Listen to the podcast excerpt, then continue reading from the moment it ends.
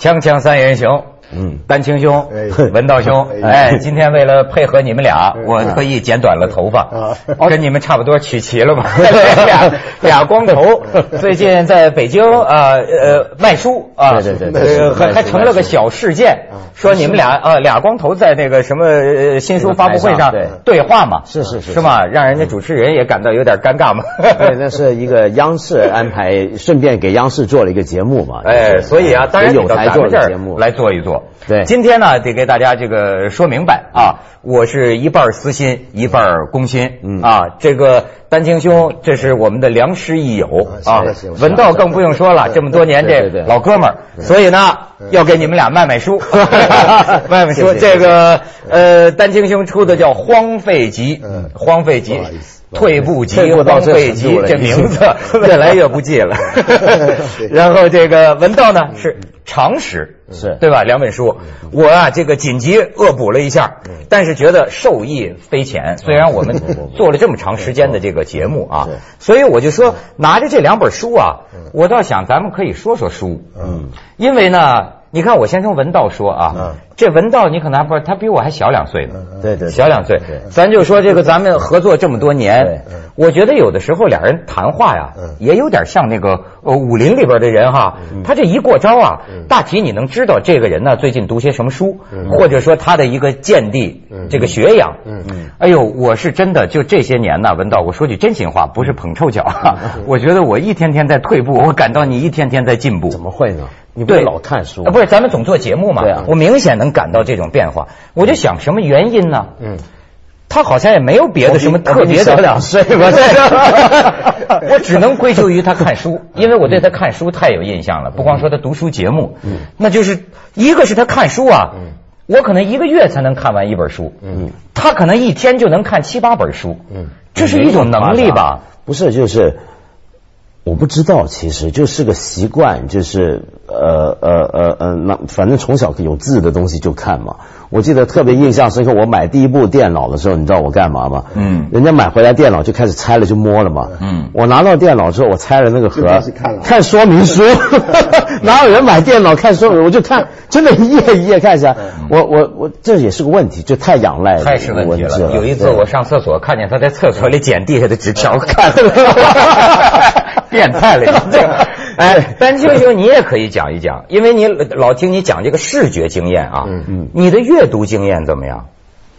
你看不出我的阅读经验，看不出。你你你跟他在一块，你可以知道他最近看了什么书。对，你看不出我我我读了什么书，这真是看不出。嗯，对。因为我没怎么看书，怎么可能呢？我真的没怎么看书，尤其是这些年。嗯，呃，一个是没有时间，呃，还有一个呢，就是你刚才说你一个月能看掉一本书，我有时候一年一本书还没看完。我看书很老实的啊，就是从头到尾一点一点这样看。假如这本书我读得下去的话，但是你要我说读什么书，我都说不上来。嗯，啊，而且自从我有一个很奇怪的习惯，就是。只要有我画的展览，我就不好意思到这个展览去。嗯、那我回国以后，开始在书店里居然有我的书，嗯、我就不好意思到书店去。嗯、哦，看见自己的书觉得害臊，就真的很害臊啊！我就很少到书店去了，就。嗯，我明白。就过去这陈老师讲过一个体会，嗯、我我也有。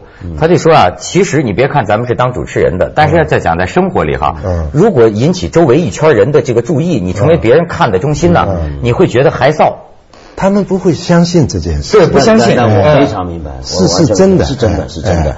我看胡兰成，嗯，啊，他写到，他说，记不记得他写到他以前在教书教中学，他老婆从乡下出来看他嘛，嗯，然后当时那个写他写的很妙，嗯，这因为他给人一种感觉，好像他嫌弃这个乡下老婆，来到学校里头，学校老师们各个知书室里的看了怎么娶这么一乡下老婆，而他果然就写了，真是惭愧。但后来他怎么解释？嗯，他说惭愧就像以前章回小说，嗯，射箭，对，比武。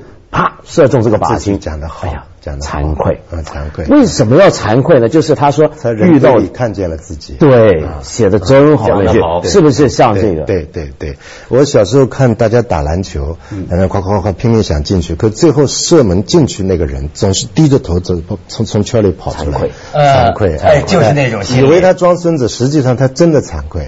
惭愧。啊、但这功是他立的，对，哎，这个真是有点解、嗯、解释不清楚、嗯、这种感觉啊。那咱还是说书啊，我觉着就是现在有一个问题，嗯、就是需要看的、嗯、想看的书啊、嗯、太多了。嗯，就你像我现在看书啊，就也就跟上网似的，嗯，就是不买了一架子书，嗯、就在这个书的包围里。嗯、但是实际上，我想呢。我是从来没看完过一本书，嗯、在我这家里啊，大概有七八本书就是这么放着的。嗯，上厕所呀，或者进到那个房间，拿一本起来，抓起一本起来，嗯、翻到就根本不会从头看，嗯、翻到任何一个就这么看，有兴趣就看，所以更像是一种跟书里边某个片段的缘分。是，今天偶然性咱碰上了，是，而而且这么看，我觉得这个碎片呢、啊。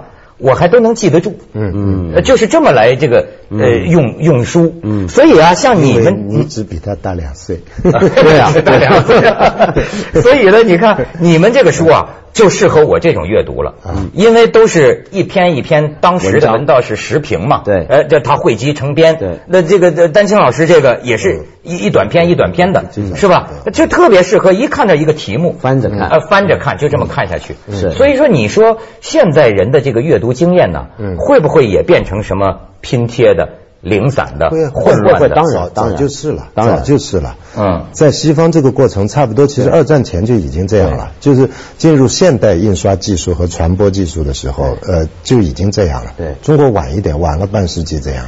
就八十年代以来，我相信一种碎片式的读书，嗯，呃，已经是每每个人的日常经验已经啊。那、嗯、我我是不太一样，因为我有过文革经历，文革因为无书。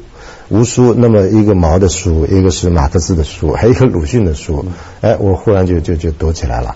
当然还有一个意外，就是抄家他把那些所谓世界名著，当时的英美著作、俄罗斯的、法国的，都流到社会上来，流到红卫兵那儿，流到这种街街巷里头的孩子那儿。所以我们那会儿一个是是互相交往，只有一件事情，就是就是还书和借书。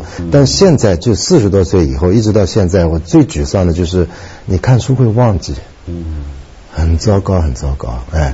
但是有时候真是天助我，就是我写到什么时候，忽然会想起很久以前在哪本书上看到哪句话或者哪个人是怎么回事儿。还有一个呢，这个可能现在很少有青年有这个东西了，就是。我喜欢重复的看一本书，嗯，我不太在乎看书多，我在乎就是看两三遍以上。我有些书看看毛主毛毛毛毛主席著作，重复的看，哎，哎，就是你要经常看。我觉得真正一本好书是你可以一直看的，嗯，然后在不同的年龄你会发现有些部分你以前没注意到，嗯嗯，所以是当年这个红卫兵过来的嘛，他知道这个年年讲、月月讲、天天讲，咱们接下广告，《锵锵三人行》广告之后见。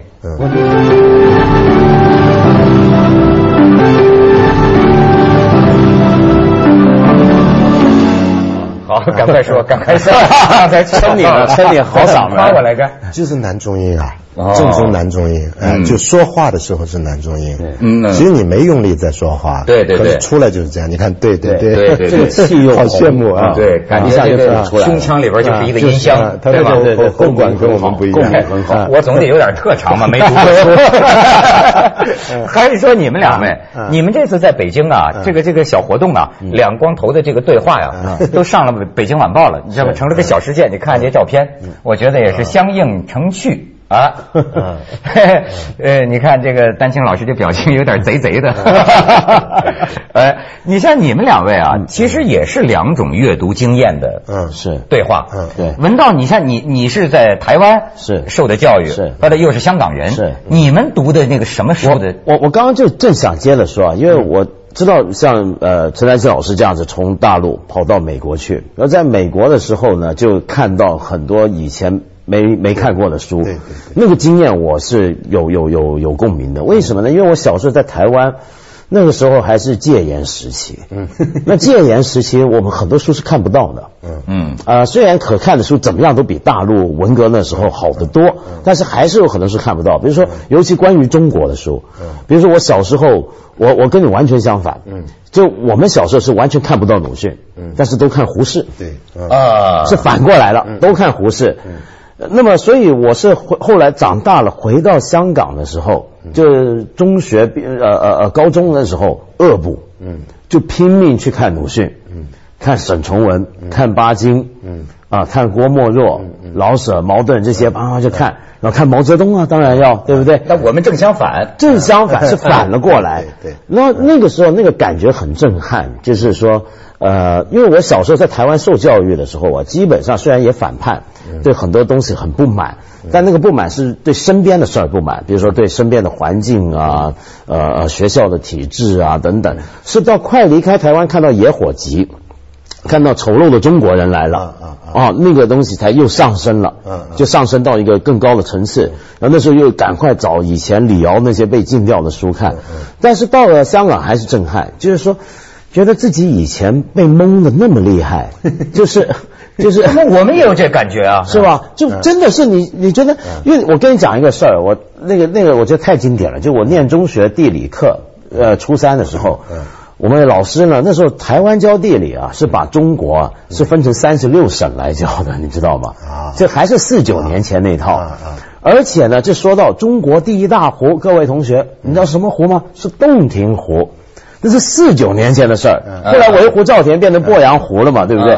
那但是那个老师呢，说完，哎，其实啊。根据现在的资料啊，这第一大湖该是鄱阳湖才对。那我们说，那为什么我们书上考试，那我们应该答哪一个呢？他说，那当然是洞庭湖啊。那为什么呢？他说，因为鄱阳湖是第一大湖，这个资料是四九年后共匪揭露的。那四九年共匪说的一切，我们都不能相信，就连就连一个地理事实，他都能这么搞。所以 你, 你想想看，就是你讲这个啊，就是我也有一个特别感觉，就前两年那个读书杂志有一个人，嗯嗯、我觉得他提一个提法很好，叫阅读自由，嗯，就至少要阅读自由。是啊，这个啊，我也是有那种，就是你像我们小的时候啊，嗯、我就觉得啊。我读了我妈妈的那个工厂的一个小图书室，嗯、一个图书室的书，嗯，可是这个书啊，大部分是什么书啊？嗯，敌后武工队、大刀队、嗯，金光大道、金光大道、嗯、红旗谱、创业史、欧阳海之歌，就这些东西是最早的。所、嗯、再有就是《水浒传》、嗯，《红楼梦》，嗯，是吧？再有再长大点就是什么鲁迅呐、啊，什么这些，咱们这个系统的，嗯嗯，是到后来，嗯，才看到说。周作人呐、啊嗯，这个胡兰成啊，嗯、张爱玲啊、嗯，看到之后呢，也有你像你那个感觉。对，所以我还想问你呢，你是什么时候接触到胡兰成这样的一些阅读呢？八四年，八四年，他八四年呢？哎，八四年，哎，我、呃、呃，我看呃，差不多那个再再晚一年，好像是就阿成到美国来那一年，呃，那个时候好像是朱天文还是谁送了他一本日本版的《今生今世》。他就留在我这儿，然后我就看，哎哎，那会儿那个他里头的毛泽东的哲是三点水一个一把尺的尺，嗯，三，因为日本的毛泽东啊，毛毛泽东啊，毛泽东，毛泽东，呃，就一口气就就就看下来了，就非常惊讶，怎么还有还有这么一个人，嗯，惊为天人的感觉。今生今世我都看过三遍到四遍这样子，真是好，哎，嗯，很精看啊。就是你看，也有不少人说，就觉得你受这个胡兰成的影响很大，而且我在你的书里啊，还注意到一个，也可以说有点敏感的一个观点，嗯，就是说。今天我们的一方面，我们也允许读这个周作人呢、胡兰成的这个书，但是另一方面呢，我们一般还是认为这是汉奸嘛，对吧？汉奸文人要否定的。但是呢，我注意到这陈老师有一个观点，就是说呢，那意思就是咱们今天的人，嗯，不是身处当时那个时代环境的人，嗯，你骂起人来，当然是很容易的，对，很轻佻的，非常轻佻的，嗯。为什么用轻佻这个词呢？就是话太好说了，这漂亮话啊！我们祖父辈的人，呃，然后他在那个环境做了一个选择，或者说了什么话，你知不知道那个时代？然后你在不在那个境况当中？哎，所以他那意思呢，嗯、就是说，要是他们的同时代人，嗯、比如说胡适，哎，批评他们是吧、哎？这个还是可以理解的。哎、对我，我回国以后看到一本书是写周作人传。嗯，呃，我一查是年轻人写的，搞不好还七零后的，嗯，呃，一个博士生之类的写写的，呃，他蛮有意思，他整个的呃，把就周作人留在北京将要做汉奸时候，风声传出去，左翼的、右翼的、中流的，这当时就不是就很多人写信给他，当然也不可能呃全部都能够写到他家里去，就在报上发表，最有名的就是胡适从美国俱乐部所师回来，哎，这个他们是五视同仁，然后用用用那么一种委婉的方式。那其他人尤其偏左翼的就就一二三四五，大家都在那儿说说这个这个事情不能做，你要警惕，你要你要停下来，深渊不要跨过去什么这些。哎，我就觉得蛮有意思，就是那个年轻的作者。他能这么说，他至少暗示这个意思，原句我有点忘记了。他说那是一个非常难得的表态的机会，每个人通过这件事这个这个事情就劝周作人不要做汉奸，嗯，他证明了自己在一个道德的高度。嗯，我觉得这个角度很有意思。如果如果从另外一个角度来说，我们会了解那段史实啊，哦，那么多人当初劝过他，他还不听，哎，还要多反动，多多多顽固，哎。可是这个这个作者他已经认识到这一步，嗯，就在当时做这个姿态，嗯，他是有别的意思在，嗯，他不是对着老周，是对着他们自己，而且那是公开性，哎，哎就哥们儿表过这个态了啊。嗯哎呃，但是今天呢，也有一些人有一种议论，就说今天的这个社会有这个道德败坏的现象，道德沦丧，就是因为呢，呃，所谓的这种正义之士啊，呃，大家好像这个贬义他们，或者说这样的人太少了，所以才使得这社会道德标杆降低了。嗯，哦，不不不不，我我我我我我我不不完全赞同。为什么？我举一个很简单的例子，比如说像呃范美忠老师那事儿，就范跑跑。范跑跑，你的书里也写到。对，但那件事儿就是。呃，其实是两个极端，嗯，一边人就骂他怎么那么懦弱、胆小，什么什么怎么样，嗯，另一边人呢，就就就要就总说啊，他是了不起的自由主义的代表，如何如何。其实这事儿平常心看，嗯，很正常，对，就是一个人，嗯，逃生，嗯，就是逃生。他不是逃生的问题，就是他说出来，对，他说出来，对，但是在逃生，他说出来的是另一件事啊。是先说最基本，就是我们每一个人在批判他之前，都该，我觉得该想想我会怎么样。我们其实人都有懦弱的一面，都有这种软弱的东西，这是这是很基本、很正常、很平常的事。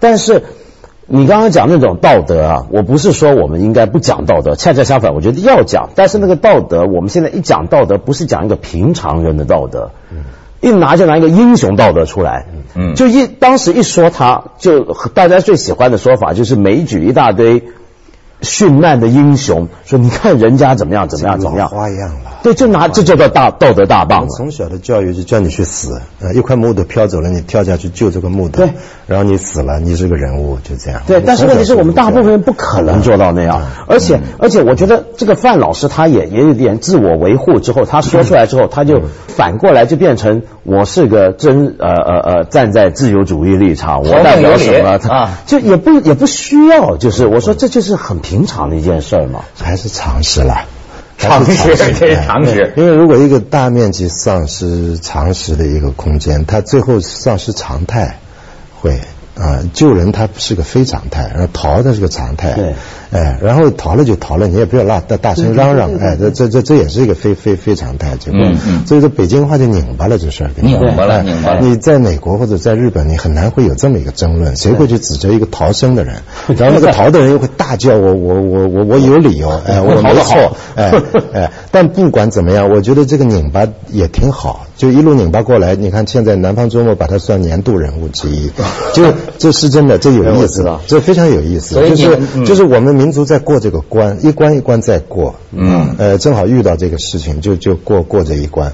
包括前一阵什么木子美啊、芙蓉姐姐啊什么这些事儿，都会引引引起社会议论。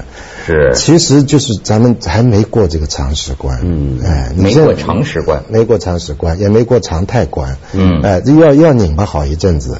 对，而这些讲道理还不行，得有事儿发生。嗯，那地震发生了，范范宝宝出来了，然后范宝宝的争论也出来了。嗯，就到了年底，我们这算上过了一个坎儿，我觉得。对，至少在大家达成一个共识，这件事是是可以讨论的。对，可以讨论的。还真是这么回事。所以说，每一个时间点上啊，我们都在拧巴，呃，往哪儿走？我们的路是什么？拧巴，拧巴，拧巴。但是过得几年，蓦然回首一看，这拧巴，拧巴，弯弯曲曲，就是你的路。再过三十年，比方说，大家哎呦，三十年前范宝宝这事儿还是个事儿，就觉得很可笑了。所以我倒是觉得，过去三十年改革开放，我们都在说这个进步那个进步，我在乎的是这一类进步。嗯啊，就。对一种其实是常态常识的这么一个人和事，嗯，嗯，就就拧巴就拧巴就这个关关关关关，拧巴咱们才能找回常识。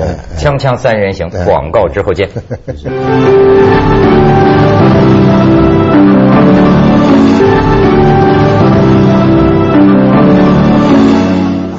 一定要有。嗯，陈老师刚才讲到这个大同情，嗯，来，就刚才我还问你那问题，嗯、就是说这个，呃，你说这大同情，有人说现在这社会啊缺乏同情心，嗯，甚至就刚才讲、嗯、说这个道德标杆越来越低，嗯，你对这事儿怎么看？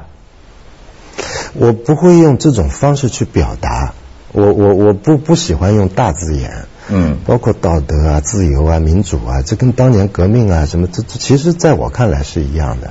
反正我说话、我写作，我尽量少用这种词啊。如果用我，我很注意上下文怎么说法。嗯嗯，我不会一句话扔在那说今天的社会道德沦丧。No，、嗯、我觉得很多被看成道德沦丧的事情，正是道德在在。一个一个位置在慢慢校正，就是什么是道德，然后道德这件事情对我们的日常生活，对我们的人人的状况，其实是在改善，可能慢慢在酝酿新的共识。哎，哎你不能想象，就是在二十年前、三十年前，范跑跑这样一个例子，全社会最后是达成这么一个共识。嗯，不管这个共识现在到什么程度，不管怎么样，在我们的主流媒体上，嗯、能够给他一个位置，哎，能够记得他说有过这么一件事儿，我们当时曾经吵过为这事儿。嗯啊，我这这个我很在乎，嗯、但他是不是道德，我不会用这个词。嗯、啊，你说的这一点呢、啊哎，跟这个文道评论里的一种思想啊，哎、我觉得这个这个暗通款曲。嗯，就是他这一个香港人呢、啊嗯，他也是发现、嗯、说这个观察中国大陆的很多讨论呢、啊嗯，他觉得为什么一个很具体的，比如说你喝咖啡还是喝茶的问题，嗯，最后总变成一个爱国不爱国的讨论。是是。就是咱就喝咖啡就喝咖啡嘛，快、啊，对不对？就跟爱国不爱国，就是为什么要上升到一个抽象哲学？还是人长大了，就是幼稚化。低龄化，就整个民族在在很多很多事情上，对，都还在这里。